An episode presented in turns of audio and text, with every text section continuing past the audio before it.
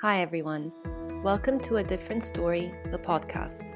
My name is Nazli Desi, and this podcast was created to encourage multidimensional conversation around special educational needs and disability in Egypt and beyond. Every other week, we will be speaking to working professionals, family, and community members in the MENA region with the hope that through greater awareness and education, we as a community can deconstruct the stigma and the presupposed judgments we have formed towards special needs and disability. So sit back and enjoy. In today's episode, we will be speaking to Khadija El Leithy, a lawyer and also certified health and fitness coach. Khadija will be discussing the link between nutrition and child development, especially in children with special needs, movement mechanics, and how performance and well being can be enhanced by what we consume every day. As a disclaimer, please note that Khadija's nutrition diploma applies to nutrition in general, although she is not a specialist in nutrition for children with special needs. Hi everyone, welcome to a different story. I'm joined by a super, super, super special guest. I'm so excited. It's my little sister Khadija. Hey Dudu. Hey. I'm so excited, everyone, to be doing this. Me and Khadija just thought of this really recently, actually, um, that it would be so much fun to do an episode together. So I'm super excited to for all of you to hear what she has to say. It's going to be a really, really cool episode, um, talking about nutrition and movement for children with special needs. So let's get started. Uh, Khadouj, could you tell us a bit about yourself? First of all, super excited to be on the podcast. My name is Khadija. I am 23 years old, and obviously, my biggest pride and joy mm-hmm. is that I'm the younger sister to a different story by N herself. My background, so educational background, is kind of a bit different to what I'll be talking about today. I studied law at university and I'm currently working in a law, in a law firm in London. But lucky for me, with what's been going on with coronavirus, I've actually been working from home. Like you said, you studied law, so it's very unrelated to fitness and nutrition. Uh, so, for those listening, how can you explain how you became interested in fitness and nutrition? Yeah, of course. Um, so I'd say I got into fitness when I went to uni, but at that point it was really just a thing about kind of staying active and going to the gym to be fit. Um, and then over time, I became much more interested in nutrition and the relationship between the two. And then again, over time, it became that I was more interested in not just the relationship between nutrition and fitness, but the relationship between nutrition and fitness and then wellness more generally. So, for example, um, how nutrition and exercise are linked to cognitive function and functional performance in general. So, when I finished uni, I took six months off between finishing and starting work. And at that point, I enrolled in a um, course to become a certified personal trainer, and there was a basic nutrition course accompanying that. Um, and then now I'm currently doing a certification to be a health coach. Very, very nice. And since we're going to be speaking about wholesome living that emphasizes good nutrition and movement for people with special needs, let's break it down and talk about nutrition first. So, first of all, how is nutrition linked to child development? Okay, so I think as a starting point, good nutrition is basically the building block for child uh, for child development, and the best and kind of easiest way we can demonstrate that is looking at children who are malnourished. So if you've ever come across a picture of a child who suffers from malnutrition, you can tell straight away that they've suffered from kind from stunted development, and it's obviously very obvious physically, but it's also stunted mental growth and that's because food is fuel. Sorry to interrupt you for our viewers. What stunt? What do you mean by stunted? So there's a certain way that we should be developing and growing, both physically, so in terms of, for example, getting taller, um, developing our muscles, um, mentally, in terms of building, which I'm sure you are much more well versed than I am in this, but building meant cognitive functions, there's a certain rate at which we should naturally be progressing. And when I say stunted, it means that that rate of growth or that rate of progress is much more slowed and much more delayed. So basically, the idea is that what we put in our bodies basically informs everything else in our lives. So think about it. Your body is running a thousand different systems, processes, um, and functions every day. So especially when a child is developing and growing, their body is also working on getting those processes and systems up and running. So, for example, at our age, our systems are already up and running, whereas when a child is developing, it's also about getting kickstarting those functions. And to be able to do that, the body naturally needs energy. So that's where nutrition comes in. Nutrients are obviously required for our body to function, and the way we get those nutrients is through food and basically through calories. So, calories are now just being understood as numbers, but really, what calories are are energy. It's literally what a calorie is. A calorie is a unit of energy.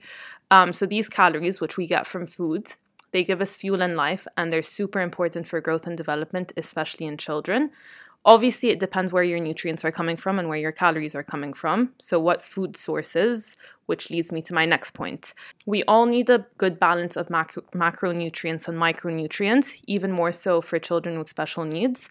Um, so, we want to balance in terms of macronutrients. For those of your viewers who may not be aware, those are carb- carbohydrates, ca- carbohydrates, mm-hmm. um, proteins, and fats. And when I say micronutrients, I mean vitamins, um, trace minerals, and then also water, super important. So in terms of carbs, children need it for energy. It's also the carbs are also super important because they can affect um, our mood and behavior. So you really want to focus on getting a variety of complex carbs and stay away from those that are refined um, and processed, and definitely as much as possible reduce refined sugars. And when you say com- complex carb carbs, could you just give a couple of examples of what those could be? Um, so when I say complex carbs, I mean, for example, brown rice, potatoes, oats. So basically, as a guideline and to break it down and make it as simple as possible for those who are listening, it's staying away from white bread, white rice, white pasta, um, and then obviously culprits that we know are bad for us. So pure sugar, those those are the kinds of things that we don't want to be putting necessarily putting in our bodies in large amounts.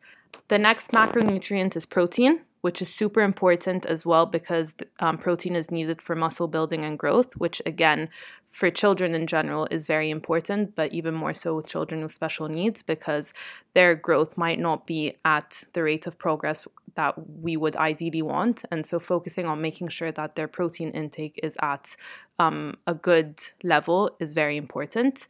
Also, protein is needed for ho- hormones and for enzymes. Enzymes are what break or or you or what our body uses to break down the foods that we consume. Mm-hmm. So they're super important for digestion. The last macronutrient is fats and arguably fat might be the most important macro for children with special needs. Fat is the most nutrient dense macronutrient, so it provides a lot of energy, but it's also extremely, extremely important for brain development. So there's a misconception that fats are bad, which is true if you're consuming trans fats and hydrogenated fats, which are fats that are actually consumed with things that are super toxic. Mm-hmm. But fats that are coming from avocados, salmon, nuts, those are actually a fuel for your brain. And that's why I, I know you know this because mommy used to always say it to us before an exam where it was she would tell us in the morning to have walnuts with our oats um, for lunch if our exam was in the afternoon it was always half salmon because it's food for the brain mm-hmm. and the reason for that is our brain is actually made up of fat so you need to be feeding the brain what it's made up of to some extent, obviously, you're not going to eat a diet that's 100% fats, mm-hmm. um, but it is a very, very important mac- macronutrient that unfortunately we've been programmed to be f- afraid of. When really, if you're getting good fat sources, that's super, super important you've said so much, and this was just the first question. So much insight and so much information. So thank you for that. In people with special needs, um, this kind of overlaps with our previous question, but more specifically, what's the link between nutrition and uh, a person's performance, concentration, development, well being, all of that? Okay, so like you said, I think I touched upon this a bit in my earlier answer, but nutrition is kind of the engine behind all all of the things you mentioned. So performance, concentration, development, and well-being. So if you think about it, you need good nutrition to be able to perform. You need good nutrition to be able to concentrate, you need it to feel good, and you need it you need it to be able to grow. So, in children with special needs, um, like you said, I think the link is even stronger because there are already potential hindrances to their performance and development. So, getting their nutrition right is something that is within the parents' control. So, that's something that they can make sure is done in the sense that they can make sure their child is eating a varied and wholesome diet whereas you obviously can can speak to this much more than I can but aren't there certain things that are presumably outside of the parents' control? Uh, I know what you're trying to say. Like nutrition is quite a, it could be potentially a very quick and easy fix. Whereas things like working on their motor planning, their body awareness, their cognitive development, these are things that take more time, uh, that are built over potentially years and years. And so it takes, um, so focusing on nutrition is something that we can easily tackle. Um, which is why the emphasis on nutrition should be shouldn't be taken for granted or shouldn't be dismissed. It should actually be prioritized as sort of like a prerequisite like this needs to be happening in order for the other functions to be boosted and developed much quicker yeah i agree no, you definitely said what I was trying to put into words, but wasn't really able to.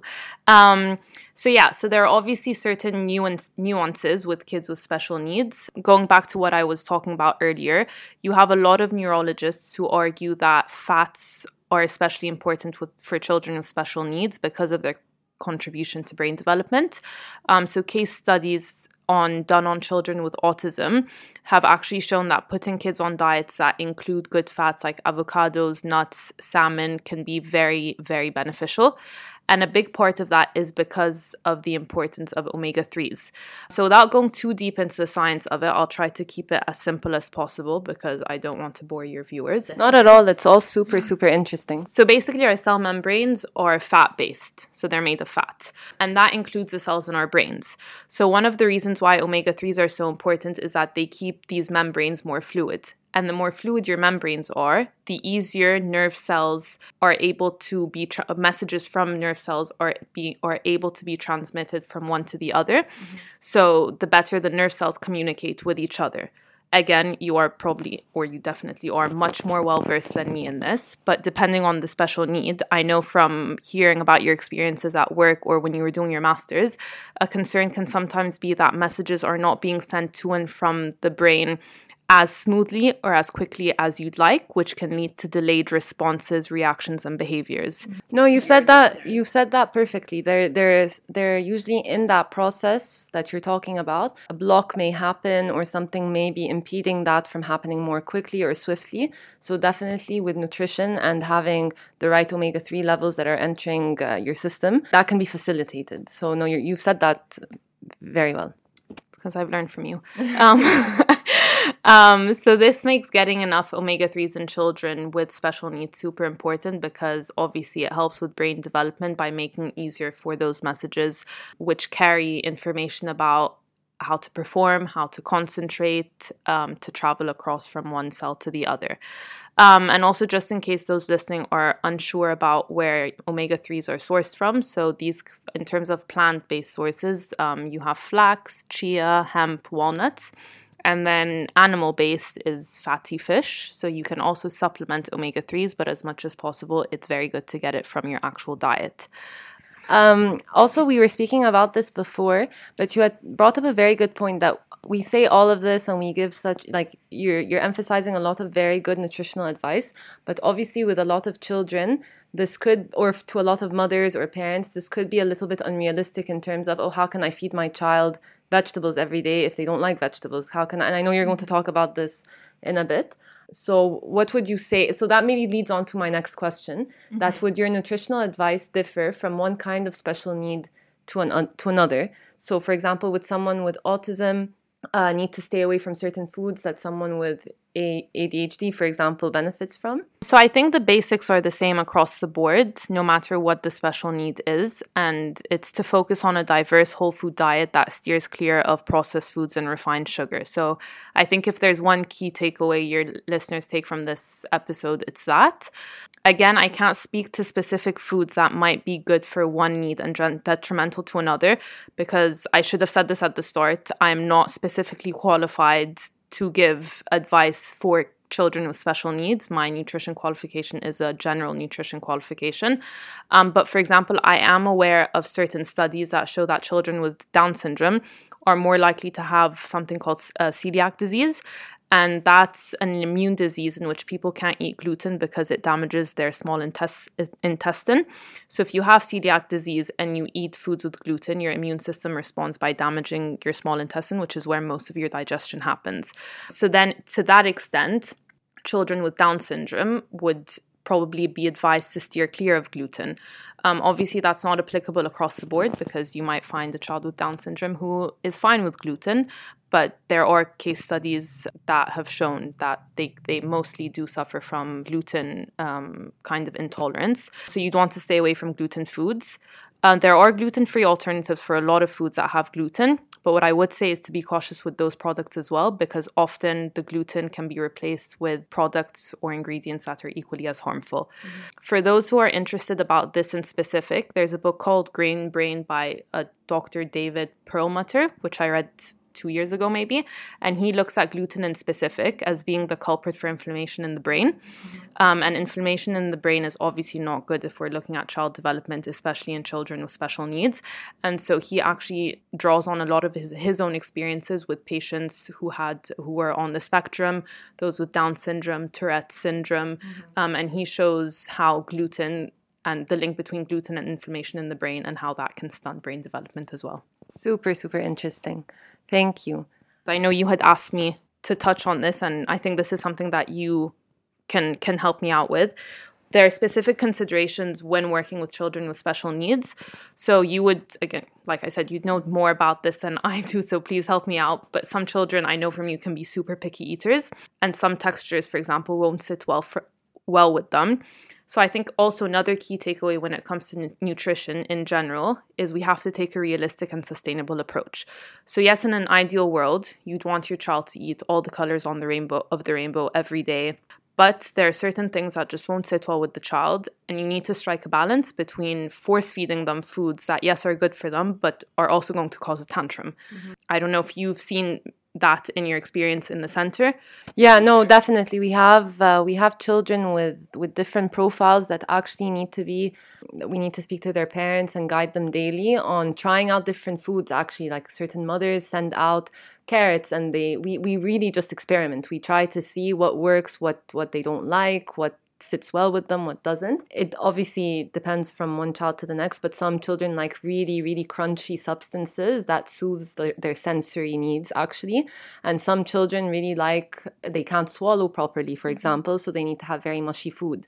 So again, it depends on, on each child, but definitely what we try to do is to try out a range of different things and to just like keep trying. Mm-hmm. It's just because a child rejects one form of food today doesn't mean that in a month's time they'll reject it as well. It's all um, a trajectory. Things change over time. So that that fits very well with what you're saying. When it comes to nutrition, a big part is trial and error. Mm-hmm. So, and that's not just in the case with kids with special needs, but just in general, what might work for me might not work for you. Your body might be able to stomach certain foods that I'm not able to mm-hmm. stomach. So, I think it de- it depends on the child. One tip would be, for example, to to kind of a way for a parent to sneak in these nutrients is going back to, for example, omega threes. If you put hemp in a smoothie or if you blend it with something, the kid is not likely to taste it. No, but I know what you mean. Things that aren't as obviously detectable, and so yeah, but you're squeezing in those benefits, exactly. and so they just kind of get in there without the child even knowing. Okay, perfect. Thank you so much.